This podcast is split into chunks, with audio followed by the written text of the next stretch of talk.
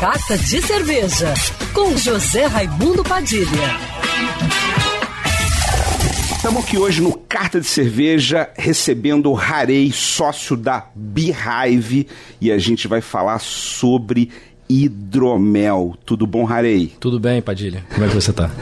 Tudo jóia, maravilha. E eu queria que você falasse para o nosso público Sim. o que é o hidromel, né? O hidromel a gente sabe que é a bebida fermentada mais antiga que existe. Exato. E ela é feita basicamente da fermentação de mel, mas ela tem uma complexidade que vai muito além disso e vocês têm uma linha maravilhosa. Fala um pouquinho da Beehive, da linha de hidromel de vocês. Primeiro, eu queria agradecer a oportunidade, a disponibilidade de estar aqui, podendo falar um pouco mais sobre a cultura do hidromel, porque a gente vive isso, né? Pulsa isso o tempo todo. Então, realmente é algo que a gente quer divulgar ainda mais para as pessoas. Até por isso, a nossa marca é bem comercial. A gente quer trazer uma bebida de nicho para o público, para que as pessoas conheçam e vejam que realmente é uma bebida, a bebida dos deuses, como a gente costuma conhecer, né?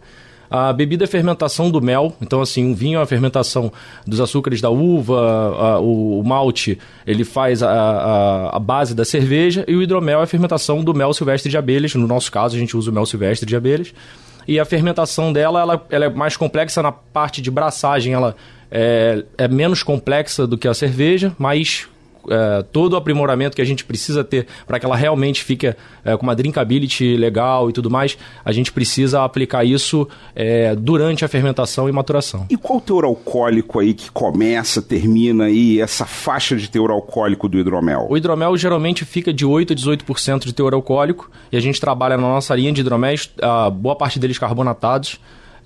A gente trabalha com a faixa de 10% em álcool. Não, eu vi inclusive uma garrafa lindíssima que vocês têm, rolhada, né? Sim, que é como se fosse um espumante para você estourar no Réveillon. Inclusive amigos meus estouraram aí Beehive no Réveillon. Como é que tá o hidromel aqui no Rio de Janeiro? Como é que tá esse mercado no Brasil, no mundo inteiro, né? A gente já falamos sobre isso e a gente quer saber a tua visão, você que está focado nesse mercado do hidromel. Conta pra gente.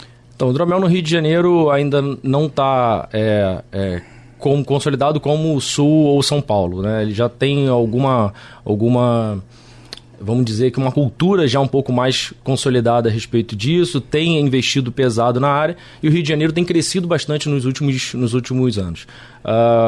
Na Europa e Estados Unidos já tem uma consolidação grande, algumas hidromelarias aqui do Brasil já exportam para o exterior, principalmente no mercado dos Estados Unidos, que está pulsante. Nova York tem hidromelaria, enfim, já tem inclusive artistas que já trabalharam, por exemplo, em seriados americanos que produzem hidromel. Então, assim, está realmente bastante em evidência nos Estados Unidos e tem crescido bastante aqui no Brasil.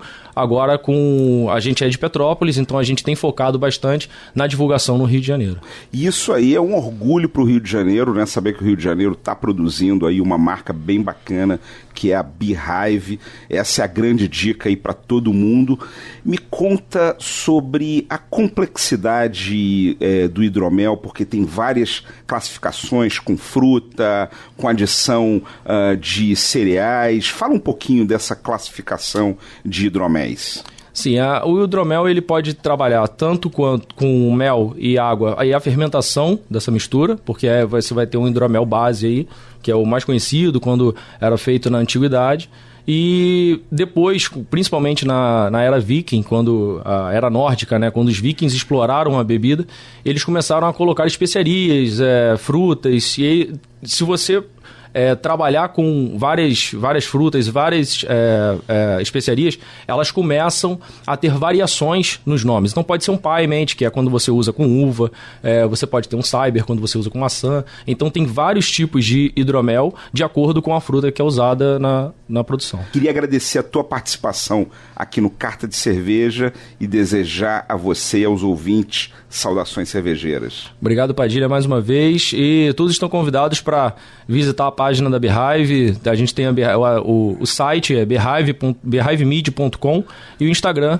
behivemid. E vocês podem conhecer um pouco mais da história do hidromel, da história da empresa e conseguir aprender um pouco mais sobre o hidromel, que é uma coisa que realmente tem crescido muito no Brasil e no Rio de Janeiro. E para me seguir no Instagram, você já sabe, @PadilhaSommelier. Quer ouvir essa coluna novamente? É só procurar nas plataformas de streaming de áudio. Conheça mais dos podcasts da Band News FM Rio.